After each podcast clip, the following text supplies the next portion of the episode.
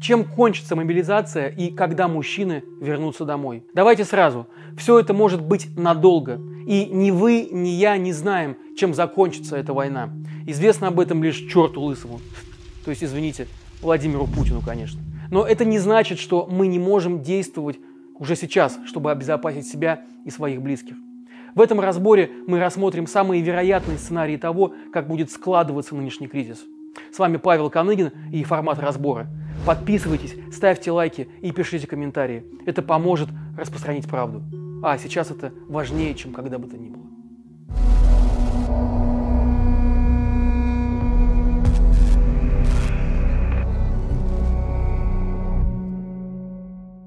То, как пока реагируют на мобилизацию российские граждане, дает власти надежду – надежду на то, что бунт российского народа, который Путин решил отправить в мясорубку войны вслед за самими украинцами ради собственных больных амбиций, что этого бунта не будет.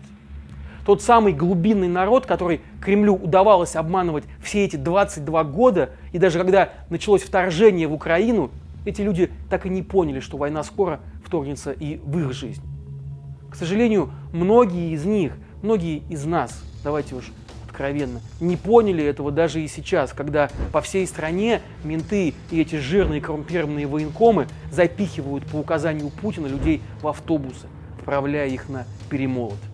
Многие думают, что они действительно поедут на сборы, где их будут чему-то там учить, а затем отправят в тылы контролировать линию соприкосновения с армией Украины. Конечно же, это все неправда. Если вы смотрите это видео и ищете для себя ответы, это уже значит, что путинский режим и его огромный пропагандистский аппарат не смогли убедить вас принести себя в жертву ради его больных мужских комплексов. Браво! Я вами очень горжусь. Итак, каковы же наиболее вероятные сценарии развития событий для России? Расскажу о трех вариантах, которые вижу лично я. Сценарий первый – властям удается убедить сотни тысяч российских семей в том, что их сыновья, мужья, а в некоторых случаях и деды, а мобилизуют сейчас и таких, должны пожертвовать собой.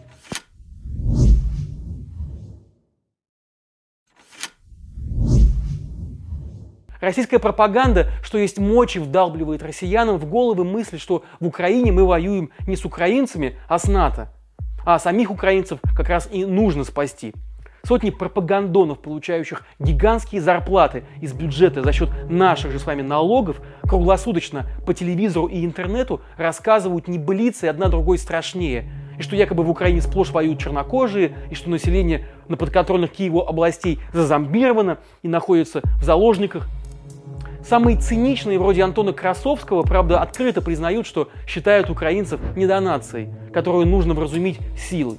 Суть этих фейков в том, чтобы убедить россиян, что от Украины и Запада исходит опасность и угроза. И люди должны испугаться, и в этом страхе принять иррациональное решение пожертвовать собой ради вождя. Мой совет здесь очень простой. Даже если вы и впрямь полагаете, что Запад хочет на нас напасть, расчленить страну и народ обернуть в рабство, задайте себе несколько простых вопросов. Что такого нужно Западу от России, чего нет у него самого?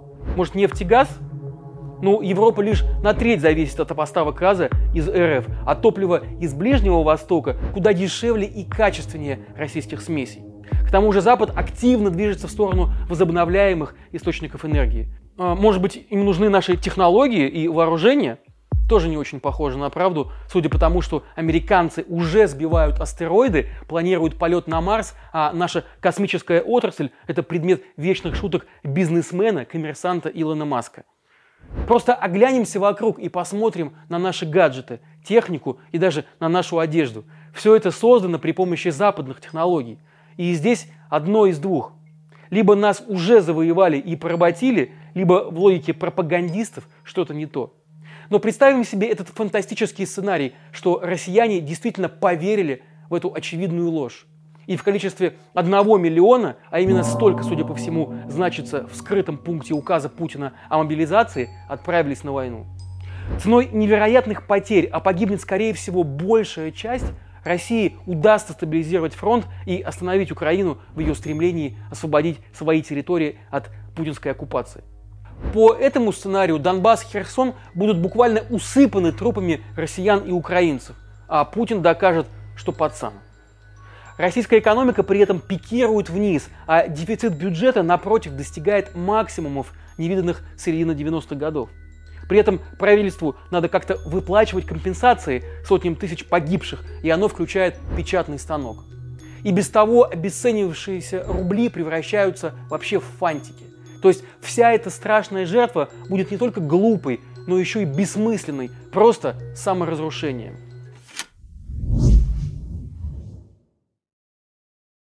Сценарий второй. Мобилизация проходит, но не так, как хотел бы Кремль.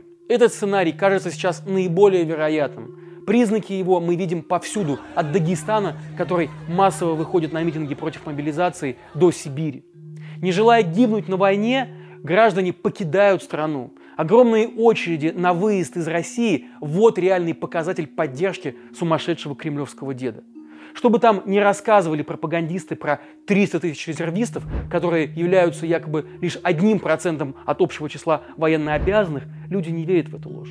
Однако немало и тех, кто идет на войну, либо купившись на уловки режима, либо просто не видя другого выхода и из страха уголовного наказания. Напомню здесь вслед за правозащитниками, что выход вообще-то есть всегда, а уголовное наказание против десятков тысяч отказников с этим не справится ни судебная, ни тюремная система России.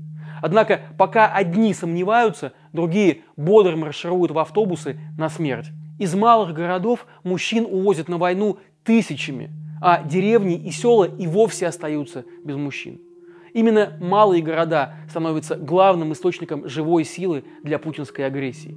Вообще происходящее – это готовый сюжет для фильма ужасов, когда власть в тихой, казалось бы, стране захватывает секта и за несколько лет гипноза и забалтывания вынуждает людей массово и одномоментно совершить самоубийство ради вождя.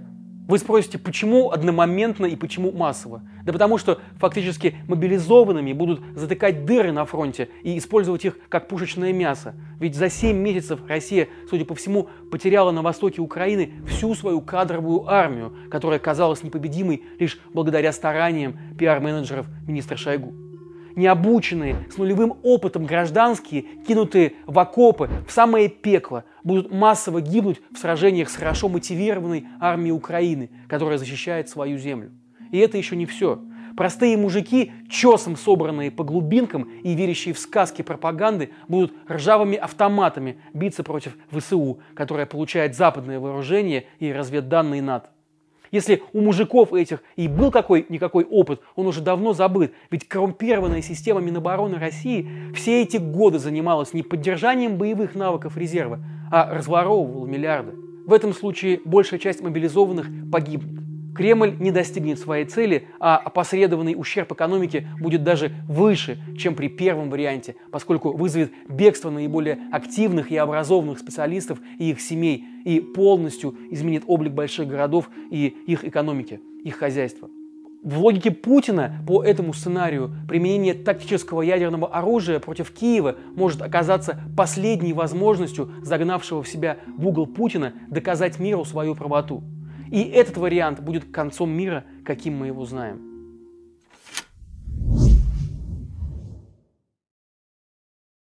Сценарий третий – мобилизация срывается.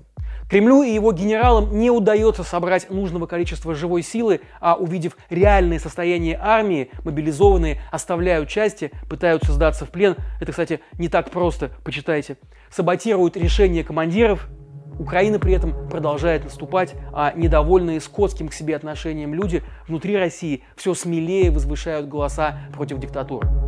Да, этот вариант кажется сейчас наименее вероятным и даже невероятным, учитывая, что россияне не чувствуют в себе сил к сопротивлению и отстаиванию общих интересов, а разрозненность и атомизированность нашего общества позволяет диктатуре манипулировать массовым сознанием. Однако именно этот вариант является сейчас главной надеждой на выживание нашей страны в развязанной ею же войне. Политический кризис и отстранение Путина от власти приведут в движение спящие силы внутри России, и это даст шанс на, пусть и тяжелый, но все же выход из тупика. В этом случае нам с вами предстоит по-новому собрать нашу страну или то, что от нее останется. Продолжение следует.